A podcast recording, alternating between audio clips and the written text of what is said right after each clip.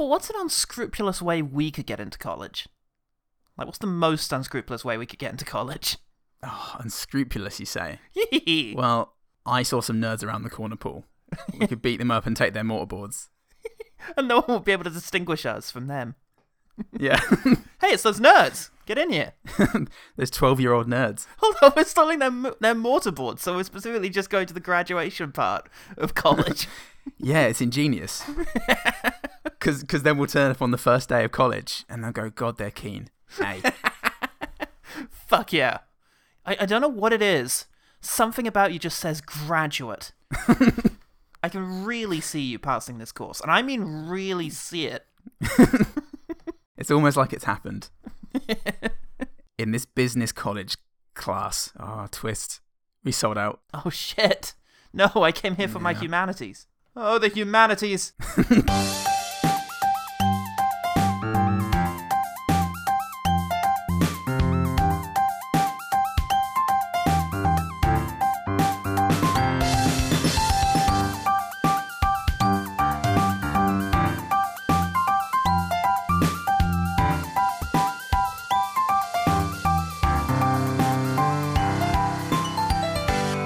Welcome to One Good Thing, the podcast that has learned things that you just can't teach at Harvard. I'm Paul Cosby Decade. I'm so nervous. Rightly so. Uh, this week we are covering, unfortunate choice of words, Steve Milner's nineteen eighty-six thing, Soul Man. Some people would do anything to get into Harvard. It's going to be great. These are the eighties, man. It's the Cosby Decade. For Mark Watson, all it took was a little soul. Mom, Dad, I'm black. What? What? No, you're crazy. Mark Watson. Come on now! From the producer of Risky Business, Soul Man. He didn't give up. He got down. Right on. This one was recommended by at Harrison Vivo on Twitter. Um, he, he makes a lot of video essays. He did a very, very terrible in a good way, one about cats. And then he recommended this because he hates us. He hates America. I don't know. You tell me. You tell us what you hate, mate, and we'll figure it out. We'll put it all together and we'll realise why you've recommended Steve Milner's nineteen eighty-six thing, Soul Man. He got down. You might know Steve Milner. He directed Friday the thirteenth Part two, Friday the thirteenth Part three, and Halloween H twenty. We like that one. Oh, great. Yeah. Again, this you, you saying that we like this. Oh, no, no, no, no, no. H, H twenty... Yeah. I am getting mixed up. H twenty was the um the Josh Hartnett Starbuck one. That was... That's the one. Uh, no, not Starbuck. That was okay. Starbuck was in eight. The one with... um uh what's That what, was what the one names? I don't like. Busta yes. Rhymes. Busta Rhymes. And who was the woman from America's Carla Next Gugino. Top Model? No. Tyler Bates? It's Carla uh, Gugino. It's Carla Gugino. It's Tyra Banks. Tyra Banks, thank you. Fuck me. And that's uh, that demonstrates our level of cultural awareness. Well, it's time for us to review Soul Man. Um, also, Steve Milner directed Lake Placid, uh, which is a fun little link to last week. Six Degrees of Anaconda. I really wish we had more links to last week. We'll find them, Paul. We'll find them together. The one Anaconda thing is now the podcast. Oh, God. Critics responded to the film as if it really oughtn't have been done. Uh, Paul Atani- Ataniaso.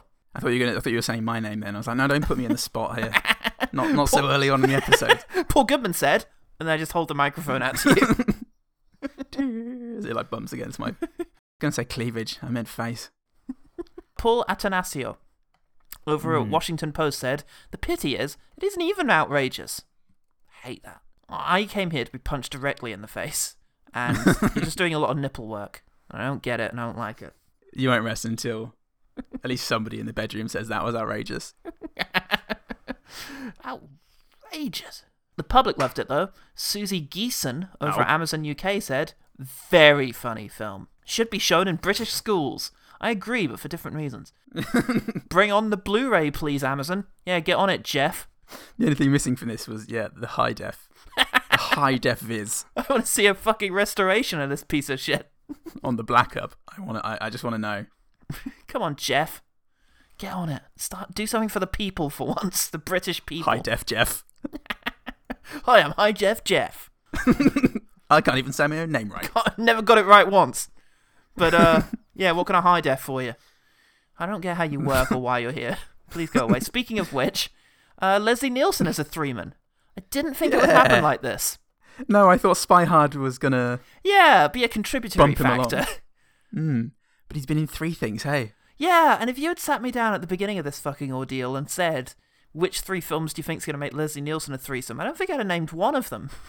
I'm I'm trying to remember the third one now. I've got superhero movie, Soul Man. Surf Ninjas. Surf Ninjas. oh. Oh. Oh, the halcyon, halcyon, mate. Innocent days of Surf Ninjas. When all we in- had to contend with was a, like a weird rape joke. All we had to contend with was some hot boys and all the sex bush underage stuff that you could handle. Oh, free to a man, free in the bush, free, free, yo. Your films are shit, mate. Uh, speaking of bush, an interesting one-man is the imaginatively named Ron Reagan, son of then-President Ronald Reagan, who I forgot to look out for, actually, Great. in the film. Uh, the film was That's consequently screened in the White House, and so joins the illustrious list of presidential movies. I really hope Bush yes. Senior was fucking there. I hope Reagan insisted that Bush Senior come watch his son's shitty film. Let's see if your son can fuck up worse than this, they would have said.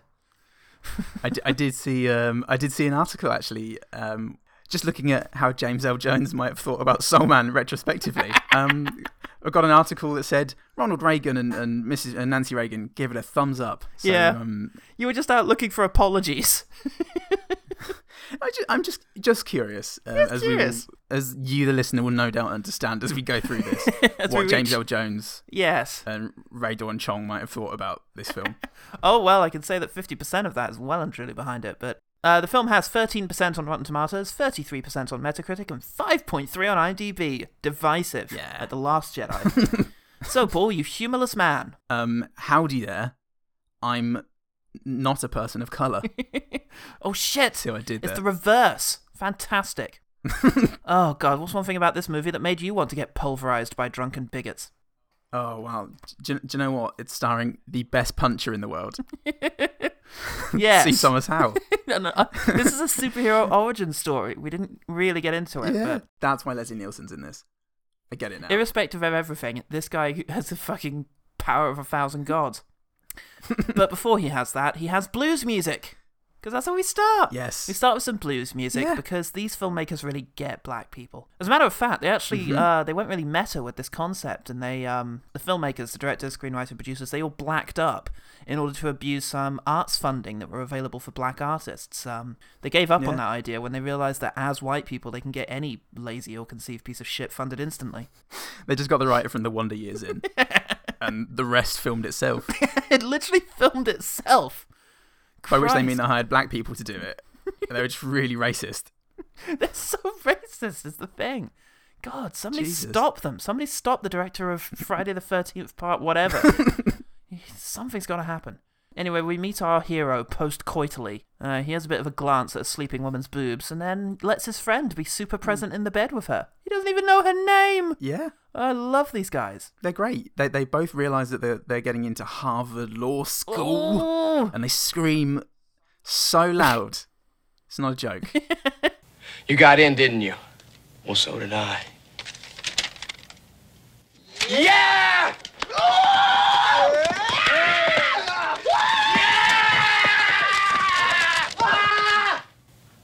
Harvard Law School. Harvard fucking Law School. Yeah! Yeah! Yeah! Yeah! Yeah! Yeah! But they're like those Social Network guys. I'm ready for a comedy. Oh, I hope it's Screwball. I hope it's Screwball. I hope there's a bit where some people are in one room and some people are in another room and they can't know that they're in the other room. Mm. Oh, God, that would be a really good way of resolving a race relations film. So, um... They, they they fuck around for about half an hour, just going, oh, oh we're getting into Harvard. Oh, imagine. Yeah. And then, then bloody Cody from Dawson's Creek, I don't know any of their names from anything. Rich Dad, I assume this is going towards. Yeah, well, his dad, Cody yeah. from Dawson's Creek. So, oh, is that uh, him, our hero? Said, great. No, I have no, no idea. Um, there's not a Cody in Dawson's Creek. Um, there's not. The, um, there's potentially a Pacey. um, but I think he looks like Seth from the O C is my is what I'm getting at. Cody from Dawson's Creek, his dad, says, I'm not actually going to give you the money yeah. that I saved for your college degree. I'm yeah. going to buy a timeshare in the Bahamas or Barbados or somewhere foreign. Yeah. And buy. And and, yeah, and, and that's, that's it. it. So, You're going to have so to go Thomas... to a school, you know, that you can get into for your own merits. And he's like, fucking never. Never. So he goes, well, on my own merits, hey? And then and then pr- pretty much it, it's like, I don't know how I'm going to do this. Cut to him blacked up. Well, not quite. He has a few different things that he tries to do, including going to a bank to get a loan.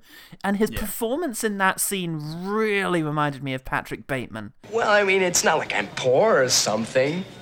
In all those cases, I had the money. It's not like I couldn't make the payment. And the idea that this guy yeah, is going to spend the next uh, ninety minutes getting redeemed really actually nauseated me.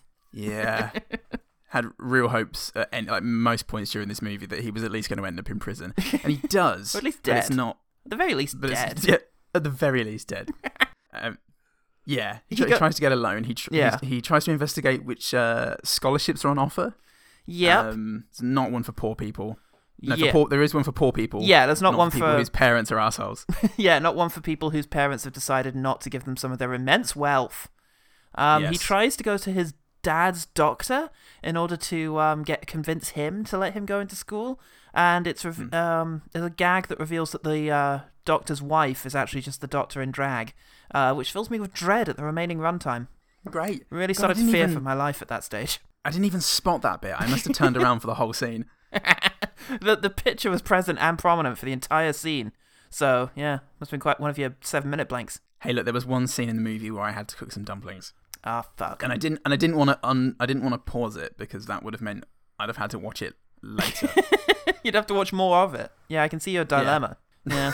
Well, look, we, we uh, get to the crux, okay? There's a scholarship that is only available for black people, and so our main character takes some experimental tanning pills that turn his skin black yeah. so that he can take advantage of a memorial fund intended to get underprivileged black students yeah. into what is to this day an immensely socioeconomically and fairly racially exclusive prestige university.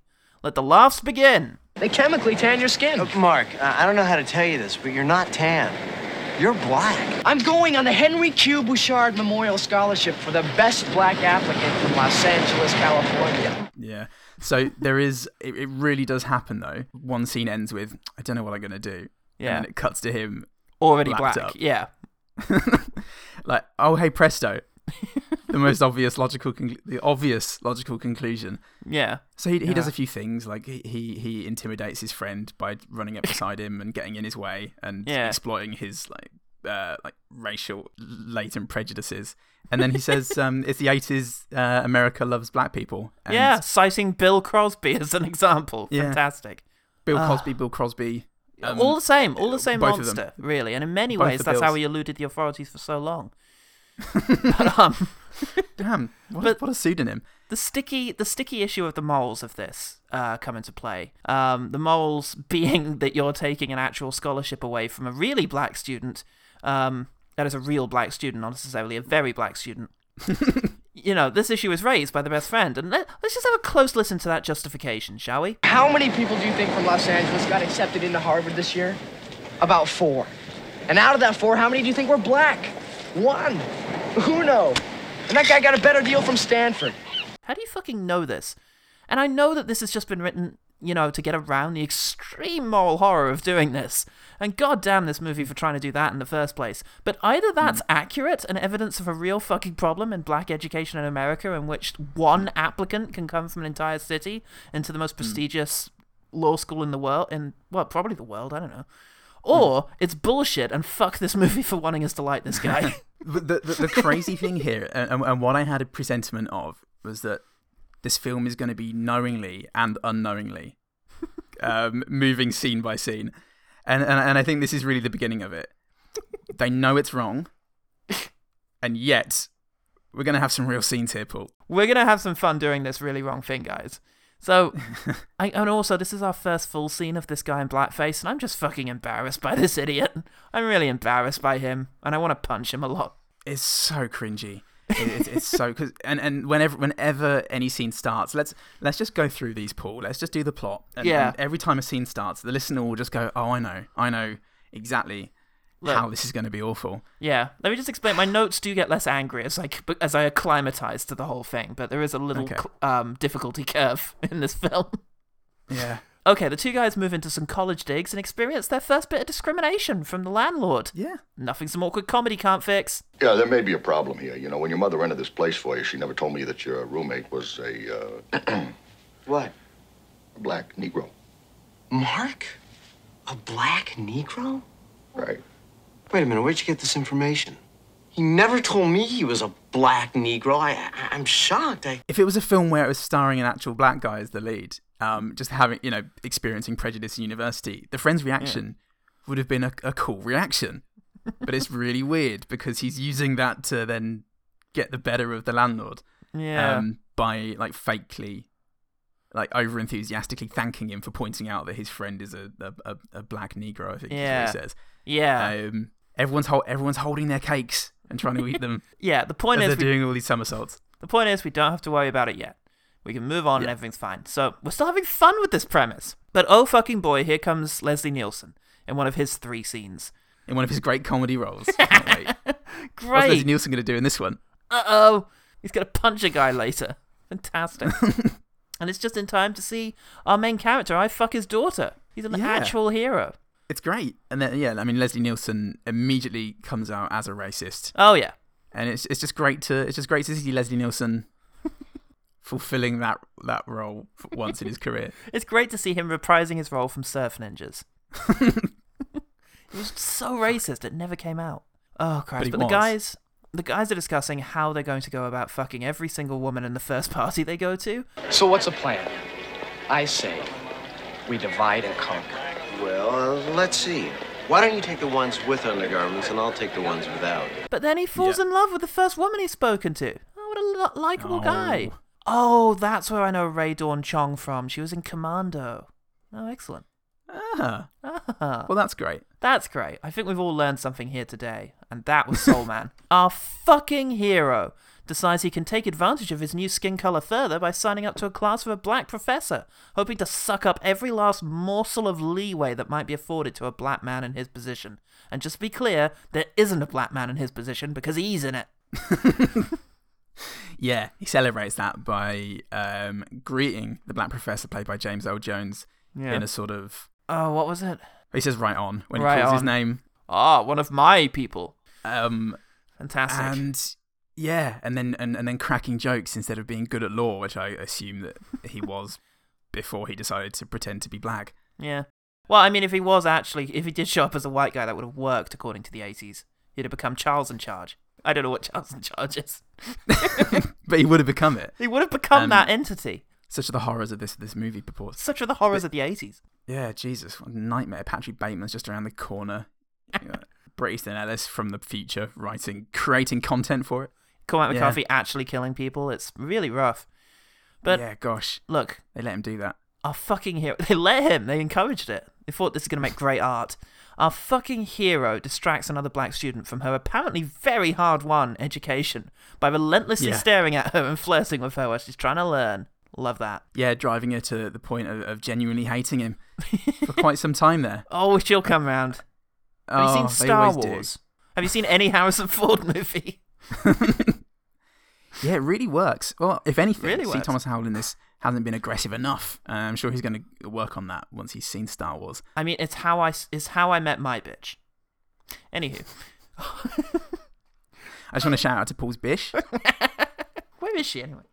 Well, you left her somewhere. Left her somewhere. Jesus Christ. She was propping open that door. Oh, God. Oh, fuck. Fuck. That's embarrassing. How are you going to explain that to the people of Stringfellows?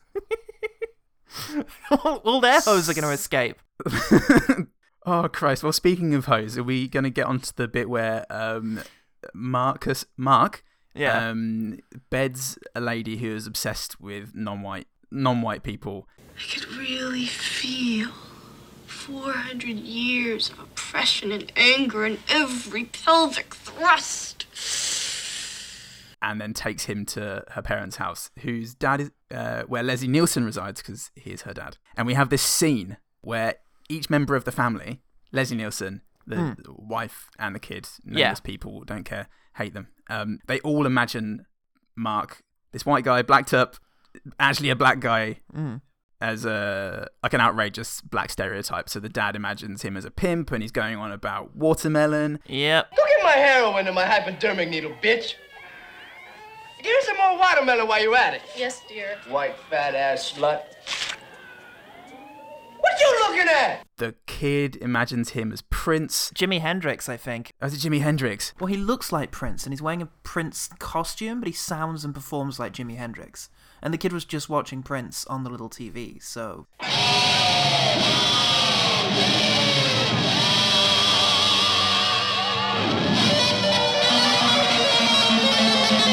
Oh, maybe it's just a, a really bad Prince. Maybe um, nobody knew what Prince sounded like. Yeah, and, and the mum, Paul. Well, tell us about the mum. Well, the mum, she sees him as this sort of colonial, uh, not colonial, well, yeah, like colonial revenge uh, rape fantasy. Fantastic.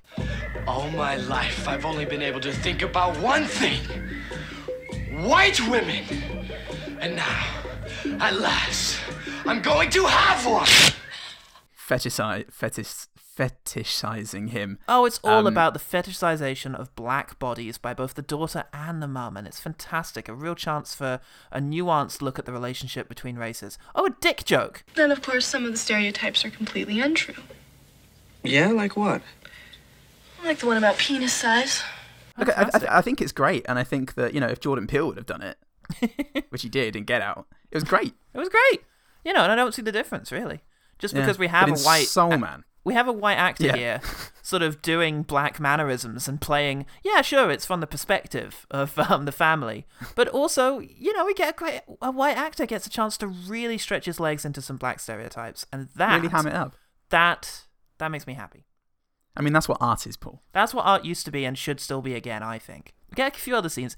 Hoping to seduce our hero, our um, hoping to seduce Commando Girl, our absolute mm. hero dresses up like a black militant to attend a study group. Yeah, oh, the hilarity, that's fantastic. That's, that's not, fantastic. Not going to come up again. It, well, he apologizes for it, so that's oh, he um, he will. That's he will how it comes up again. Oh, sure, yeah, absolutely. And this is yeah. going to get him really into trouble with the black community who aren't in the film. Meanwhile, two basketball coaches fight over our hero because he's black Great. and blacks are great at sports, but he's not really black, so he's not really good at sports. That's the level of insight. It's the level of insight yeah. into the black experience you can only expect from predominantly white film- filmmakers. Yeah, you know, when we're talking about positive racism, Paul, the key word is positive. That's the important bit. Oh, Christ. And also just, you know, I mean, so far in this movie, I've seen po- uh, police harassment and good at sports. And those are the things I know about black folk. Big penises, Paul. You forgot. Oh, big yeah. Big penises. That's the other thing. Oh, wait. There's another thing I know about black people, and that's Ray Charles. So how about... Yeah. Fuck, how do we work that into this movie? Oh, I know. Julia Louis-Dreyfus shows up, and they know her from before. And um, mm. so our main hero is just going to do an impression of Ray Charles for no reason. And I... Who's I... the guy that plays Lister? Lister. From Red Cra- Dwarf. Craig Charles. Craig Charles, that's it. Yeah. Couldn't get that out of my head. It's like, are you sure? He's definitely doing his Ray Charles when he puts his glasses on and starts swaying from side to side. Oh, I thought that was Stevie Wonder. Oh, fuck. Well, maybe I'm the maybe I'm the racist. I'm I'm, I'm going to go with Ray Charles just because um, Stevie Wonder was my first point of reference. Hello, everyone. Having done a little more research, it seems that both Ray Charles and Stevie Wonder used to sway their heads to the music that they were playing, but it is most definitely a Stevie Wonder impression that our brilliant hero is doing here in this moment for no fucking reason. Fantastic. In any um, case, I'm just glad that it's happening because I get to write the note, what a fucking idiot that man is. And I don't really know who I mean by that. The the actor, the character, the people who made it happen. I just feel like Ray Charles. This film is a fucking idiot of a man. Might be Ray Charles. Yeah. Maybe it's this movie made me a racist. Oh, um, God. This scene, this scene is great because firstly yeah. they do that and it's just wonderful to, to know that people are really taking risks in cinema still. And the other is Julia Louis-Dreyfus is in it, and she gets to just stand there while this happens. She gets to, well, I mean, um, in the eighties, and in accordance with also um, uh, National Lampoon's Christmas Vacation, her primary role was to be shocked by things. I mean, she was just okay. good at that. She's she got was a good just, face for it. She was just good at being, oh, I say, which, you know, is what is the niche I want to carry carve out for myself, but I'm too permissive. Nothing mm. shot me yet. Not anything. Oh. Uh, uh, oh, God. Oh, God. Yeah. Nice. Oof. There you go, man. Ah, Julia Louis-Dreyfus. My... I'm the new Julia Louis-Dreyfus. uh, You're teaming. Fuck me. Anyway, our complete hero, Mister Study Date with Commando Lady, whilst he was, you know, getting getting banged by uh, Leslie Nielsen's yeah. daughter. Um, uh, and then, yeah, he sees that his grades are down, and so he really get a, better get back to exploiting her. So, they'll better try now, at least. um, My grades are bad, so he's... sorry. Therefore, sorry for the thing I did. But oh, he's man. the one that's good, and she's the one that's struggling, presumably because he's been ruining her life. Um... He offers to have a study session with her, and yeah. and she does accept eventually, even though she does hate him a little bit, quite yeah. a lot, mostly hate. Well, maybe and, our hero's um, learning a little bit about what it means to be a black man in eighties America, because he's going to get some police uh, harassment. Yeah. He's going to um, get beaten up by a gang of whites. He's going to get beaten up by a gang of whites, and we're going to hear the N-word for the first time, and I'm just laughing like a loser, Paul. I can't yeah. help myself. This bloody comedy he is should... just too much. He doesn't like the Beach Boys anymore, he says. Oh, that's brilliant, so that's because black people wouldn't. That's the other thing yeah. I've learnt from, yeah. from the Surf Boys, whatever this film's called. But yeah. he comes to school with bruises he got from his uh, his hate crime that he's been a part of. And someone says, I see he came in native costume today. What? You mean his face? Yeah, the, I don't know. The bruises? Jesus. I, I, I do not know what that means. Fucking hell. Anyway, they do say it, and that's when I realised that that guy was meant to be a racist the whole time. Um, Surprise, it was me! And, and and James Earl Jones, then they have this moment after class where James Earl Jones has that, um, you know, as you're a black a black man in this yeah. society, you're going to have to work twice as hard as all the white the little white shits in here. Yeah, and I but... go, yeah, that, that's a really thoughtful thing, and it would be a really great connection if this was a film. Yeah, but it's not in the Moonlight kind of, you know, you've got to prove yourself. You've got to work twice as hard to mean something to all of these people. It's, you're going to have to work twice as hard because I'm not going to be easy on you, you piece of shit. You'll get no special treatment from me, Mister Watson. Do you hear me? No special treatment. And if that means you've got to work twice as hard as these little white shits, then you damn well better work twice as hard. Because I know you've got all this stuff you've got to experience, and I'm just still going to be rough with you. I I, I think it's getting at the same thing. Yeah. I really do. I feel like if I hadn't seen Waves, that thing wouldn't have occurred to me. Really? I don't know. It's just oh. we'll, we'll sample the speech and see what people think, but yeah. I don't know. I just feel like it was just a kind of... Oh, well, look, it's time for our movie to awkwardly transition into having a point, because we've had our laughs. You've had all of those. And still... we sure have. Yep, and there's fifty minutes left, so let's contemplate what's going to happen next. He's had institutional Christ. racism, a racially motivated yeah. hate crime, and an education system that is indifferent to his suffering. So where's this comedy film going to go next? Well, have you seen the Flintstones? Uh, it turns out the Commando Lady is having trouble because she has a kid and a job. Well, she had yeah. a lot more going on than just being attractive. I hope our hero can save her from her wow. life. How could he, Paul? he, he's he's basically, he's starting to regret what he's doing now because he learns that um, Sarah was going to be the recipient of the scholarship. Um, if he didn't yes. go for it, that's right. They tell people when they're runners-up. They're like, yeah. oh, it was almost you. It was almost you who got yeah. the money. But not quite. And now she has to this work with kid. It snows and they kiss, which is great. Feel really, yeah. really good about that.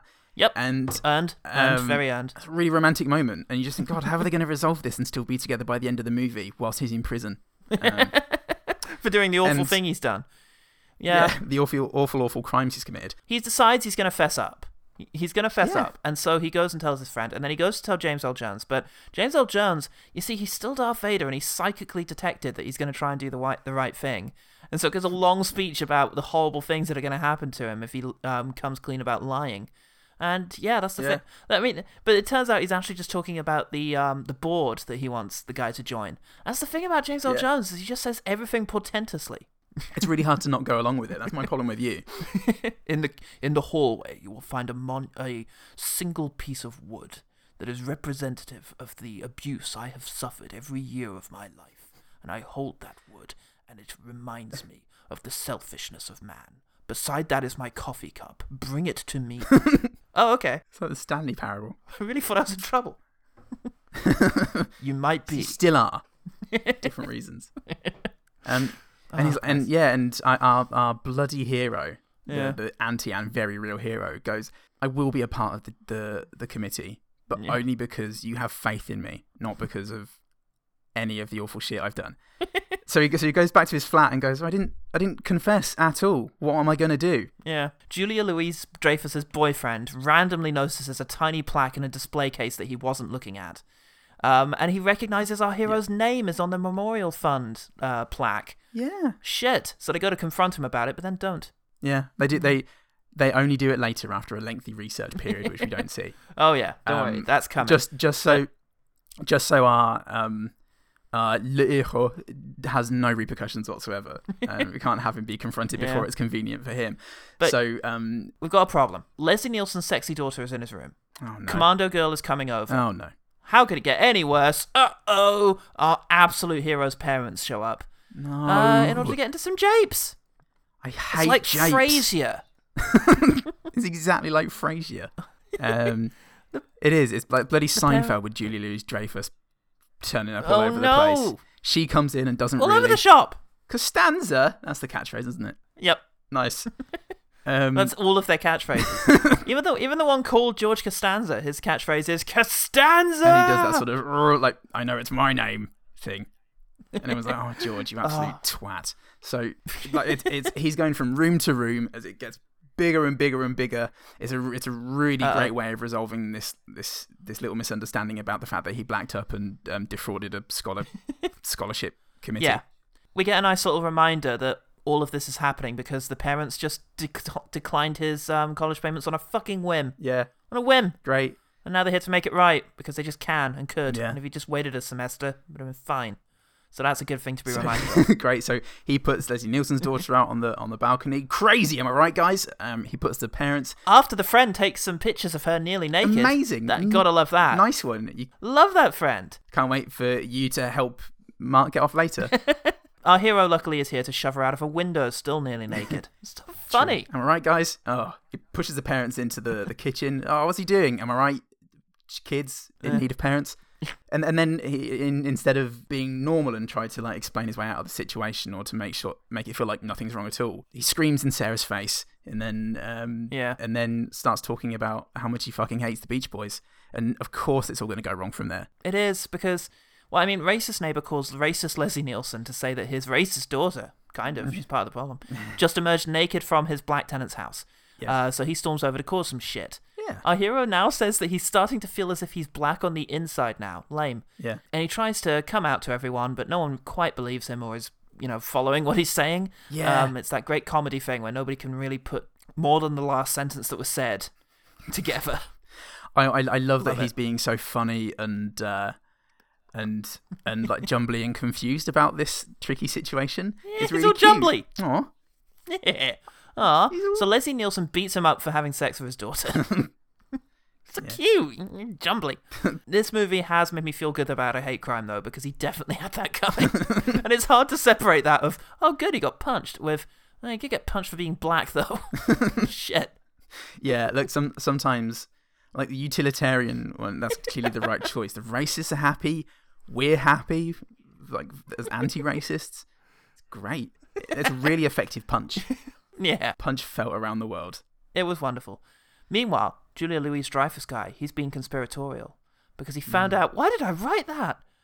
I wrote, he figures out why his friend faked his death. He didn't fake his death. He pretended to be black. Where did that come from? I don't know, oh. Paul. Maybe someone in the movie said it at the time I was writing it. But anyway, he's figured out why the guy lied about his um, ethnicity. And it's mm-hmm. great. So all the pieces are yeah clipping together. Already... It's going to mean trouble pretty soon. So what what can they do? Well, oh, well. What they can do. What they can do. I'm going to warn you. Uh, it's not it's not easy to watch. But not because not why not because of why you think. Mm. Over over the Christmas break. Yeah. They kill Bunny, but nobody talks about that. Yeah. Oh yeah, um, but they decide to hold like hold a committee. They get James Earl Jones along. Yeah, he's a very busy man, but he's agreed to this. He loves it because because of the connection he's formed with Mark. Um, yeah, the the really hardworking African American yeah. student. Somehow they've managed to engineer this so that they're all meeting to discuss his disciplinary dis- disciplinary hearing without yeah. having divulged what it is that he did wrong to seemingly anyone, because they're all surprised, including James Earl Jones. Including James Earl Jones, but... I didn't authorize this. I oh. did not. I, I don't care. But it could be a chance for some much-needed catharsis here. And oh, fuck, here comes some comedy. Objection! To what? Well, frankly, to your tone of voice. Thingo pretends to be a lawyer, Mark's friend, Thingo. And he does a big old speech about um, how you can't blame Mark for what he did because of the colour of his skin. Yeah. Making it feel like he's attacking black people. Can we blame him for the environment in which he was raised? For the warped values which he learned from earliest childhood? For the people with whom he was surrounded? People who, as much as it pains me to say it, give daily evidence of underdeveloped intellect and deteriorating moral fiber? Can we blame him, ladies and gentlemen, for the color of his skin? Every time he says something like um, defective I Q or, or whatever, it focuses on a black person, and that's great to make you think that they think they're being racially abused in this room. And he gets right in James Earl Jones's face while saying something, also saying something about black people. And then um, reveals that, as a matter of fact, what he was doing was talking about how the experiences of a privileged white male could be comparable to the experiences of a young working-class black male. And I throw up a bit. Yeah, a little bit. And he, he walks in and everybody goes, oh, how impressive. And uh, and at no point on Mark's face does he look contrite. Yes, it's me. I'm here. And I'm fucking white. I'm and, gr- and Yeah. Everyone forgive yeah. me now. And and for the most part, they do. Yeah. Uh, James Earl Jones takes him into the room later, and and it's, they, you know. Well, he... before, just before that, Julia Louis-Dreyfus's boyfriend shows up and says, "Aha! I know oh, it." Yeah. Oh, and everybody yeah. already. Oh, knows. You're already here with the. Oh, great! I'm glad we spent Damn. three previous scenes focusing on you for that for that reveal. So this is great. All the racists in the audience, um, including the three gu- the two guys who turn up three times throughout the movie to tell racist jokes. Yeah. They all go, "Oh, thank." God, thank God he's not black. That yeah. makes us feel a lot better about telling racist jokes in public. and and then um, James Earl Jones takes him into his office and says, well, I'm I'm very angry with you. I hope you've learned your lesson. What are you going to do to yeah. to make this better? Well, and he lists a few things that w- would genuinely help. And then they yeah. have a, and then he goes, oh, you. You bloody one. you, you, what you like. Do you know what? It's actually kind of good that you did what you did. You must have learned a great deal more than you bargained for through this experience, Mister Watson. You've learned a great deal more than I thought. In many ways. Firstly, because it, you know, it, it made you understand what it's like to be black. Oh, it didn't really make me understand what it's like to be black because I could have left at any time. So, and that's, you know, not the same. Movie, if you knew that, then what was the... We're nearly there. Yes, this, this, this therein, therein is the... Uh... The, the the rub, Paul. Therein is the line that gets you gets m- people to excuse so much of the criticism for this fucking film. But James Earl Jones approves. We'll get into that. He approves of the awful thing that he did uh, because of the lesson yeah. he learned along the way, which is um, yeah, or didn't learn. Yeah, which is also a lesson. White man is uh, guy is forgiven for the awful thing he did because of the lesson he learned along the way. Is the alternate title to White Man the Movie, but he even gets to reconnect with Commando Girl and the kid. Uh, he gets to impress yes. impress her with a bit of violence, and I'm reminded of Gigli because I really just wish she had Com- gone off without him. Because I really wish it, it was Gigli we were watching again. I would rather watch Gigli um, again. I'd rather watch Gigli again. I'd rather watch a lot than this. um, he he punches two racists across the room, yeah. um, therefore earning the name of Captain Punch. And and the, the and Sarah goes, "What a great lesson for my young child who was there in the room with us." Um, and and you know what? When when now you're going to just double down and ask me a second time how I feel about interracial relationships uh, in this moment after everything, yeah. I'm going to say, yeah, probably fine. Yeah. Let's, let's give it a go. Everything about you, you screams good, les- good lessons for my kid. So let's just fucking do it. Jesus. Jesus Christ. To help contextualize this a bit, at my uh, in my organization, we do mm-hmm. disability equality training. Before mm-hmm. that, we used to do a thing called disability awareness training. Okay. And that would basically involve you go to a place with non-disabled people and you stick them in a wheelchair for a bit. They wheel around for half an hour, try and navigate some obstacles, and then afterwards, wow, I never knew it was so difficult to be a wheelchair user. And nowadays that's more or less regarded as just a nonsense thing to do. Yeah. Because, and this is what's important, you can't be a tourist to discrimination. Mm. And the movie acknowledges that in a line, mm. but doesn't really do anything to have earned... Like, why does our character know that? How did he learn? Yeah. We didn't see that bit. We no. saw him experience some discrimination occasionally and largely played for laughs. And we never get to see how inauthentic or hollow or not fucking worth it his experience has been. Yeah. And he even ultimately gets rewarded for having done it twice. Yeah. This this is this is the problem. It's it's it's really a case of having its cake and eating it too. It's trying. Yeah. Like from the final lesson that he learns of of course I didn't mm. learn what it was like because I can choose to go back, I can be white whenever I want. Is it yeah. is a good message. But, in, but the rest of the film is, is then just going in and having, yes, him talking jive to his parents or uh, being blacked up as Princey Hendrix. Or, and, yeah. and, you know, we have these scenes like, oh, but he's not good at basketball like black people are, so it's fine. Yeah. It, it reminds me of, um, in Stuart Lee's Model Comedian book, he talks about the, uh, a Jim Davidson D V D cover of him oh, yeah. being in a urinal next to a black guy, and Jim Davidson looking at the camera like, ooh, look how much bigger his penis is than mine, and and, and that's meant right. to be like a, yeah, you know, I tell racy, racy, racist, sexist jokes, but look, I can, I can do a bit of the reverse by doing some more positive racism there.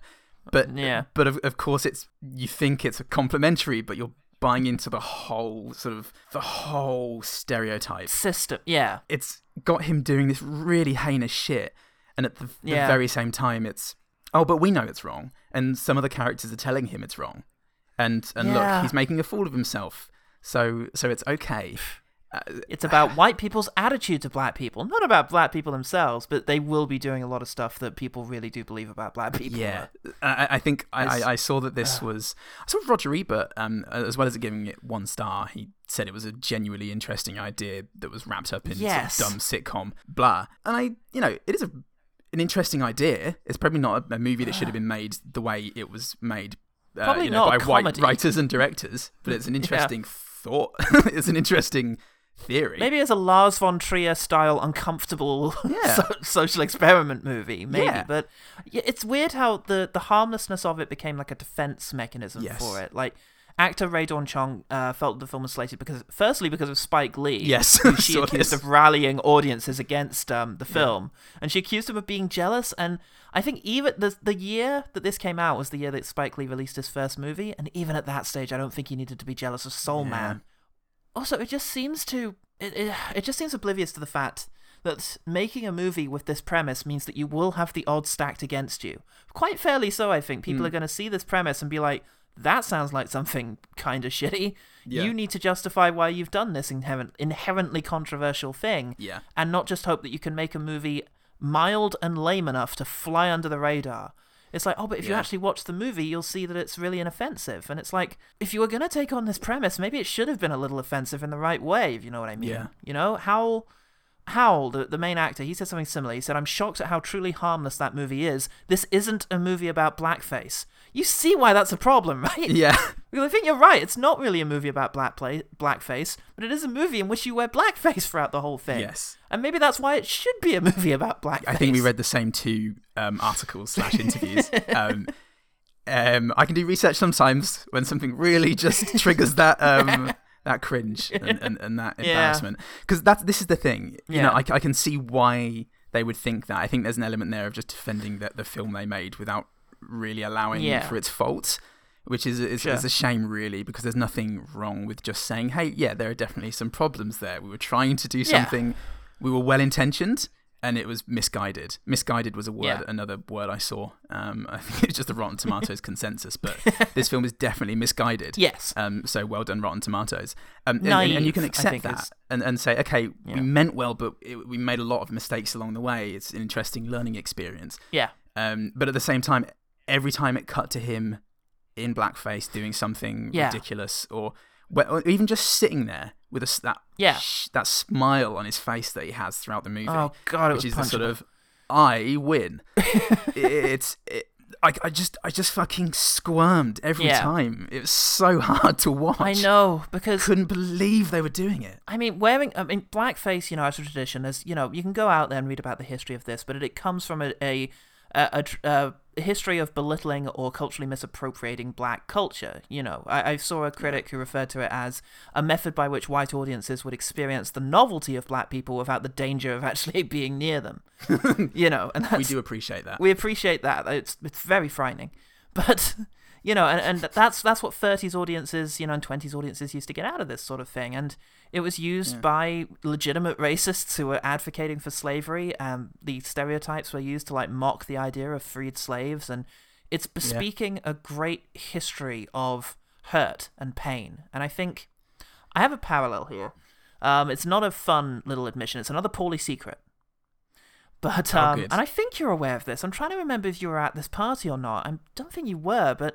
Back when I was twenty years old, I went to a Halloween party at university, uh, hmm. dressed up as a Nazi zombie.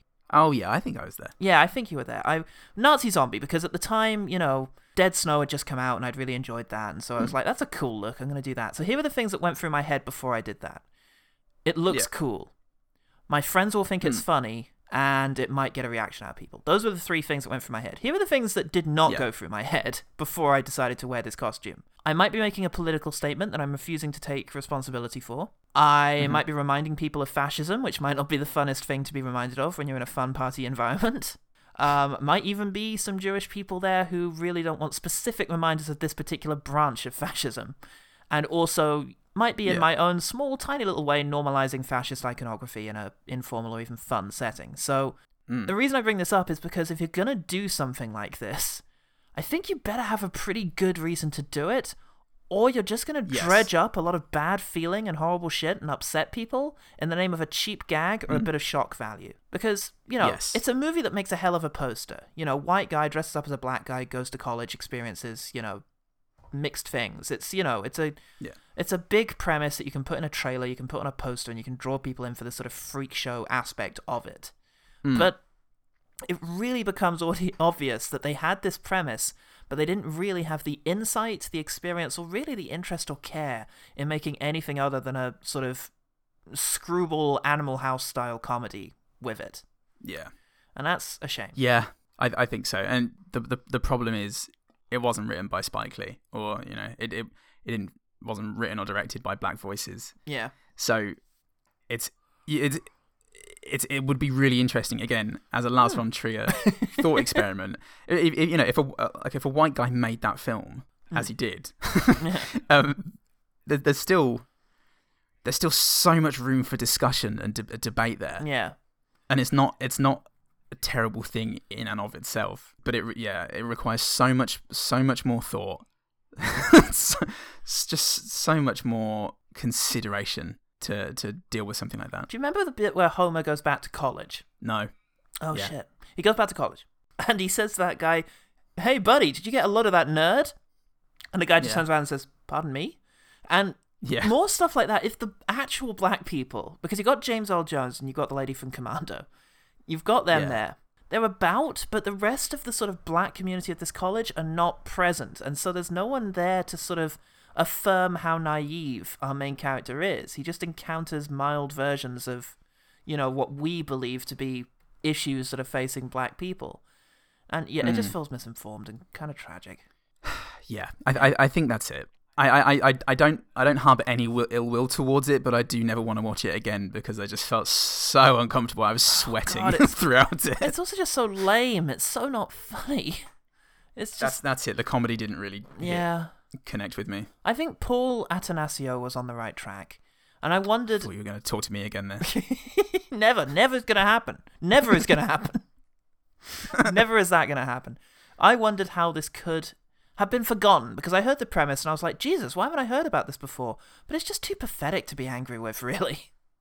Yeah. Which, to be honest, is probably how most of the people at that Halloween party saw me. Before and after. Yeah. And rightly so. It was clear enough that I was bringing up the um Halloween party as an example of me doing an awful thing that no one should ever do, right? Yeah. Cool. Just want to yeah, make sure definitely. that's clear. Yeah. Excellent. Okay, yeah. Let's quick fire. Speaking of awful things people should never do, let's continue with this podcast. Quick fire. I like the alarm clock intro music bit, hmm. um, where the the track Soul Man right. is playing, and uh, you know it's it's soundtrack. It's um, what's the word? Diegetic. Oh yeah, diegetic. Yeah. It comes in. It's that gag of it sounds like it's soundtrack, but it's the alarm, and he snoozes it, and it stops. Yeah. But then the movie waits about ten seconds, and then it comes on again, yeah. and it happens again, and I just I liked the patience. I like the time and thought they put into that one bit of the movie. Um, but it was It was a smart little bit. I just noticed that my notes corrected it to diabetic music. Love that. Love that scene. Take that, Lou Reed. Oh, Jesus. I um during that moment, my Amazon Prime was uh, messing up, and Jesus Christ, this movie is on Amazon Prime. But uh, my Prime was screwing up, and so I was just like, what the fuck is happening? Because the image would freeze, and then the music would go on, but then the music oh, would stop too, and I'm like, what's going on? So it got very confusing that for was. me. Um, there were some interesting match cuts, early on especially, and in particular, there's a bit where the friend goes to massage his friend's back by doing, like, the karate chop motion mm. across his shoulders. Oh, yeah. And the sound that we hear is of a printer printing out a thing. I just told you I never applied for a loan before. How could I have a credit history? Ah, okay. Yeah, it was a cool little scene transition. I like that. Nice. Is that, does it transition into the bank scene? Yeah, that's into the bank scene. Because because I really liked how protracted that printout was. um, as they're just sitting there waiting for his credit report to, to right. come out, and it's just it's the yeah. only sound in the scene, and it goes on again for about fifteen seconds. Yeah, cool. Going for that anti-comedy ah, feel. Love it. Nice. Nice. Hey, James Earl Jones has a great voice. Jones. oh, James fuck Earl yeah. Jones. He's got a lovely voice. Before I discuss the contents of this course, I would like to make a few things clear. Some of you may have had easy lives up until now. Some of you may not.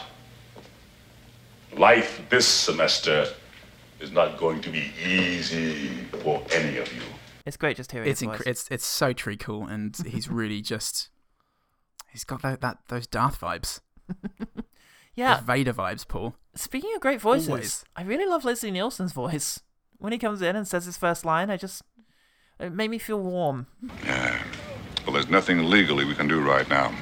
You just keep your eyes open for anything that breaks the lease. Pets, damage, drugs, loud music.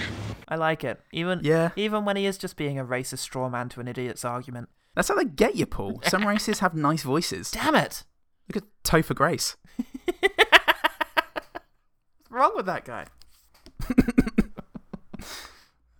oh, and I did like James Earl Jones in general in this. Oh, yeah, sure. He's a really lovely presence. Yeah. And um, couldn't find any info on how he felt about the film. He just kept quiet about that one with his dulcet tones. Yeah. I mean, it'd be a bit... He only inc- spoke about it through David Prowse. It would be a bit... That movie was a bloody disgrace. Michael Caine's David Prowse. I spent seven weeks down in Devon once. It was all right. I perfected the accent, but never felt the need to use it. Yeah, sure. Come on, mate. I was just trying to remember how to do a like a like a West Con- West Country accent. I've been doing so many for different well, things recently. I always remember Bill Bailey's impression of David Prowse being Darth Vader. That always sticks in my head. Yeah, right. You're a traitor to the Rebel Alliance. it's, it's traitor, traitor, traitor to the Rebel Alliance. Traitor, traitor. Yeah. Nah, fuck it. Traitor, traitor. Hello. Hey, cool. Hey, Paul, let's just do a West Country. yeah. Let's just hour. spend our time doing this. We've got loads of it. Everyone, really love the alarm clock bit. so, um, when the dad, yeah. the awful dad, is telling his awful son he's going to let him pay his own way, uh-huh. um, he's doing these sit-ups, and the camera's upside down, and uh, the the camera's following him from, yeah. like, as he's doing these upside-down sit-ups, and it was... I'm sure just something that was put in to make it a bit more interesting. But yeah. isn't that what Nolan's doing, just with a bit more thought? it, it reminds me of a sort of Jacques Tati sort of satire of uh, modern conve- yeah. modern life, this incredibly ridiculous um, exercise thing. Yeah, I quite like that. Mm. I'll say this. I guess you're, you're having that whilst he's giving this terribly this terrible news to his son. Yeah. Um, it's a it, nice it's, juxtaposition there. Yeah, it's like I, I can spend money on this crazy thing, whatever the fuck this is, but not your education. Yeah. Yeah. Yeah, that's a good bit. That's what the French call conflict. And that's what I expect from the director of Friday the thirteenth part, whatever. uh, C. Thomas Howell's performance would make for a pretty good deranged villain. It's a shame he never got to play the Joker. Yeah, yeah that would have worked. That would have really worked. He's He does he does have a bit of a Bateman to him, doesn't he? Yes, he really fucking did. It was sometimes quite magnetic. Like, you just wanted to watch to see the, the weird things he would do. He's a very well-kept, devilishly handsome, mm. rich kid. And but with a real shitty grin. yeah. So it's like it's like Patrick Bateman, but also the character Christian Bale played in Shaft. yeah. Patrick Bateman. I liked when Mark is Marky Mark. trying to... He's calling around looking into scholarships, and he, uh-huh. he's like, mm, uh, okay. She said they had financial aid for people whose parents are poor, not people whose parents are assholes. And it made me laugh just imagining the secretary or the admin assistant who's giving yeah. him that news over the phone. um, just like right. this, the, the civil servant, like public servant type person. Yeah. Who would, was just relaying that information as though it was actual re- uh, regulation. That's pretty good. Silly idea. I liked it. When they've moved into their new digs, their student digs, uh, we see the friend put a hammer through the wall whilst trying to put a nail yeah. in. And he does it really shitly, like it's his first swing of the hammer. And it goes straight into the wall. And he says yeah. in the same shot without cutting, we ought to get an ocelot. And then linger for a second more and then cut. And the combination of two half-decent gags in just the yeah. right timing made surprised me enough to make me smile. Aw. it That's good. It made me yeah. go, he's crepuscular. What's that? Archer. Oh, right. Yeah, I love that. When James Earl Jones is giving his speech to the students about how life isn't going to be easy for students. Yeah. I just remembered how much I fucking love university. Yeah. But, but I do appreciate that I knew at the time that it was going to be the best and easiest years of my life. I'd spent two years working in a brain in, on a brain injury ward, and then going into just nine to five reading books. Yeah, was was piss easy. So going going back to just getting to relive that through James Earl Jones' sternness was just wonderful. Yeah. I wish I he was my teacher. He'd have fucking loved me. You fucking would have. After he gives that speech. Um, he mu- he mumbles something probably sexually suggestive to um uh to Commando Lady, and James Earl Jones captures him and, and asks him, what what did you say there? And he says, I couldn't help murmuring my approval of your opening remarks. And I just like the idea of like him addressing the fact that he was murmuring showed a certain amount of self yeah self realization that made me smile. Yeah, it was it was a sort of um o- overtly crap line. Yeah. Um, like o- o- overtly formal, I suppose. Your speech was so elegant, I couldn't help but write it on a write a small note and throw it across the room. That's how I get you, writers. Uh, I um, I did think a couple of the basketball flubs were amusing. Yeah. There's one where he goes to sh- like shoot over arm, and he just launches the ball, and it flies out of shot until the camera catches up with it to see it sail over the board, or like to the top left, just yeah. way off target. Yeah. And there's another one where he goes for a slam dunk and um, just wedges the ball stuck between the ring and the board. Yes, I saw and that. That was quite impressive. I think it's a com- um, like combination of good camera work, just yeah. suddenly stopping on it and the slow motion of it. Yeah, they tickled me. Yeah, good stuff. Good. Um, I like James Earl Jones' line. Mister Watson, I am not a humorless man. But if you're going to take up my class time making jokes, please see to it that they are funny. Mm. That was his, good. his, I'm, I'm not a humorless man. Made yeah. me like im- immediately imagine him just sitting with a snifter of brandy, laughing at something very droll. Yeah, like Captain Holt from uh, Brooklyn Nine Nine. Probably, I'll take your word for it. I guarantee. Best show ever. Brooklyn that is Nine-Nine. An apt description, mate. Apt as fuck. Podcast over. George was a very cute boy. Oh, that's my George, next one. Boy George. That's Aww, my next one. He's adorable. Pretty fucking cute, that kid. I love him three thousand. Aw, what an adorable little thing. You go to Harvard? I go to Eleanor Roosevelt. My name's Mark Watson. What's yours? George Walker. You best have another one because I agree too much with that one. Oh, it's inadmissible. Shit, all right. Um... Well, God, if we're talking about Sarah's family, her grandparents are lovely as well. They're Aww. very nice people. Nice and they family. were just, they were fucking nice, and Mark didn't deserve to be anywhere near them. Yeah, Jesus. I mean, my next note is that Commander Girl is quite good, even if she, you know, is only yeah. here in so much as she is useful to our hero to learn things about himself. Nevertheless, she played it quite nicely. It's the best way of doing it, one white person at a time.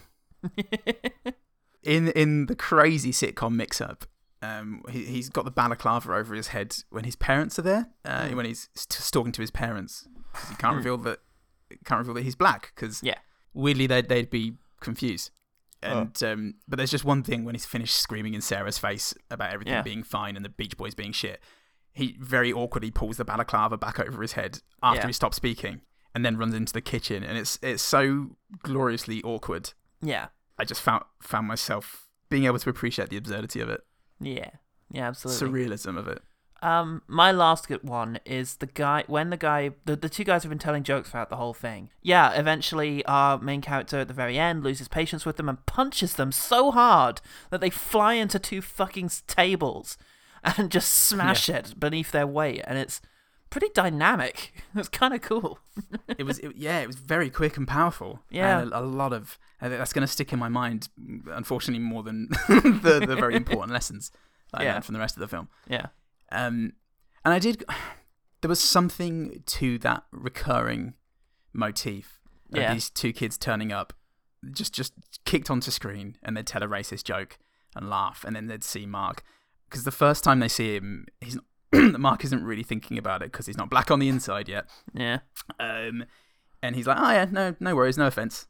Yeah. And he's like, it's cool, don't worry about it. And then they go away and they come back, and when, they, when they're caught telling those jokes again, they kind of, they see him and go, oh, still no harm, hey, because like, he said it the, the first time around. It's yeah. it's it's one of the uh, like it's it's it's saying something, I think, about white people not speaking out against racism.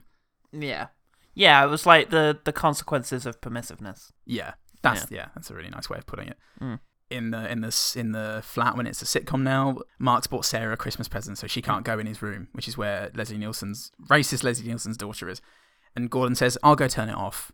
I know what I'm getting." And he smiles and squeezes Mark's shoulder. Yeah. And just as I say it, I've realised now that that is him talking about taking pictures of Leslie Nielsen's daughter. Oh, God, I already know what I'm getting. Jesus Christ. Yeah. I I thought that that was just some cute... It, he squeezed yeah. his shoulder and went, "I'll go turn it off. I know what I'm getting," and gave him a nice smile. And I thought it was just a weird... No, he's going to take pictures like, of the girl. Like Shaun of the Dead with. level homoeroticism, but actually it's just him yeah. going in because he's going to take photos of this girl in her pants. Now, fuck that. Yeah, and then um, masturbate to them later on. On yeah, Christmas probably. Day. Jesus' yeah, Day. Yeah, the real actor, Ari Gross, is doing it now. Actually, Ari Gross, uh, when he's giving this speech and he's saying all this stuff, um, im- implying that black people are degenerate, mm. um, but actually it's talking about Mark. He...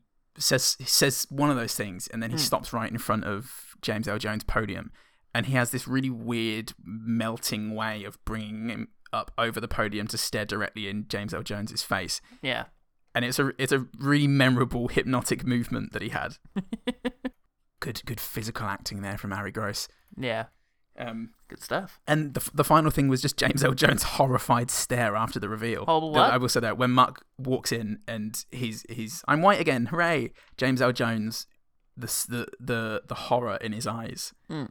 when he's staring at him is yeah just should be the poster for for this movie. Should have been in every cinema. Come and see Soul Man, everyone. Jesus Christ. Okay, good stuff. Well, that's just about done talking about Soul Man. Did any of the O G team care to talk anything about Soul Man? Well, Harrison Vivo, who recommended oh, right. it, confirmed that he regrets nothing. Why would he? No, why Why would he? Because he didn't have to do this. But I assume he has watched it at some point. Or maybe he hasn't. So there was that, and uh, Ollie hmm. from Video Negative got in touch to say that maybe he'll give it a go, but probably not. Uh, oh, yeah, I hope he didn't. So that was it. Thanks, O G team. Thanks, O G team. We're sorry if any of you contemplated or got close to watching Soul Man because of us. Maybe you should. Maybe we shouldn't forget. So? You know what? In the same way we mustn't edit out racially insensitive scenes from old movies, maybe we shouldn't forget that as recently yeah. as nineteen eighty-six, we as a species allowed Soul Man to happen, and Ronald Reagan watched it and said it was all right. What a crime. Kill that. I, I, I think it adds to a very interesting... very, very essential discussion. Oh, Christ. Well, let's talk about some movies that added to that, dis- to all sorts of discussions about how good movies are, because let's talk about the one better thing. Yeah. The one better thing. Yeah. yeah. Sounds great. Do you want to go first? I've got nothing. Oh, oh okay. What do you ever think?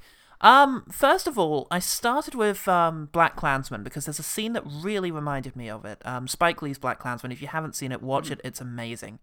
Um, but there's one scene in particular where um, John David Washington has gone undercover with, first of all, a militant black power movement. Um, and he goes and sees a speaker giving this speech. And at that stage, even though he is genuinely black, he is very much an imposter in the movement because he's a member of the police force who's only been given this gig because, um, you know, he, he's able to fit in. So he is still an imposter in this sort of radical movement. And through the speech, he gets to learn something through... you know, this guy's in powerful words and through the incredible direction that Lee, in, in, you know, imposes in that in that scene, we get to feel something of the passion that fueled that movement and convincingly see John David Washington learn something, you know, and it's just a really incredible moment that sort of reminded me of stuff that was meant to be happening in this. Um, and then yeah. the other one that came to mind is American Animals. Mm. American Animals is a movie that is, it's a, do- it's, oh God, it's hard to describe. It's a documentary drama mm. kind of thing that mixes real life, you know, rec- uh, real life uh, interviews with the people who did a horrible thing with people mm. reenacting it. Um, it's a film by Bart Layton, who's done this sort of thing before in um, his incredible movie The Imposter. American Animals is about a bunch of um, young kids who decide they're going to rob their university library um, of the rare books that they have there, including a very rare Charles Darwin book. Mm. And it's a comedy. It's funny. It's funny for sh- uh, for showing these guys doing something truly awful and selfish and dumb. And it manages to be funny whilst also never losing track of what the, the the selfish intentions at the heart of this, which were real to our main characters and to the people who did it, but nevertheless very wrong and naive. And the price mm. that they had to pay as a result of their actions is very real. So, yeah, it's just a really impressive film that yeah, I cool. highly recommend. So, yeah, that's Amazing. my one better things. Um, yeah. It's hard because the first thing that came to mind was Get Out. We've spoken about it so so much at this point. It's almost not worth it, but it's such an apt recommendation after this mm. because it feels like Get Out is making all the points that Salman is making, except that it's it's had all the thought and all the justification, um, right, and all the brilliance where Salman was lacking. Yeah, the social aspects of racial stereotyping, for example, it's so on the nose in Salman and, and Get Out. Whilst there's so much of it that's on the nose, hammering you in the face. Um, there's just there's just such, such an intelligent and funny and and weirdly charming, um, or definitely beguiling, um, yeah. like idea there. And I'm sure there are still there are people out there who have not seen Get Out yet because it's a horror film and it's it's social horror definitely, and it and it has, uh, I would say first and foremost, if you're still still haven't gotten around to Get Out, mm. just just give it a go. You'll be pleasantly surprised. It has it's it's not a horror film, not in the way you think it's going to be. Yeah, so absolutely. Just watch it. Yeah, just do that. It's apt, apt, apt. I tell you. And what else is apt? Well, those one good things, one better things, even whatever. The one better thing. People. Fuck yeah. People. I, I wouldn't say good nah. one. Said people instead. People. People. Me. Hello. People. How legion. can people? How can Goodman find out about one good thing? oh, I can. Oh, I can. Get onto Twitter and Facebook at O G T Pod. Oh, that's great. Yeah, yeah brilliant. Any, any any other things? what what else can you do? What yeah. what, what if you wanted to give uh, money to yourself? How would you do that? Oh, I could. You could. That's really interesting. So all I have to do is, so you're saying all I have to do is, uh, I, could, I, I could sign up to our Patreon, which is for as little as one dollar a month. I get exclusive access to bonus content as well as keeping the, the lights at O G T Towers running.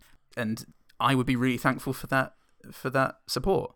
You That's would. Really You'd love yourself for that. Hmm.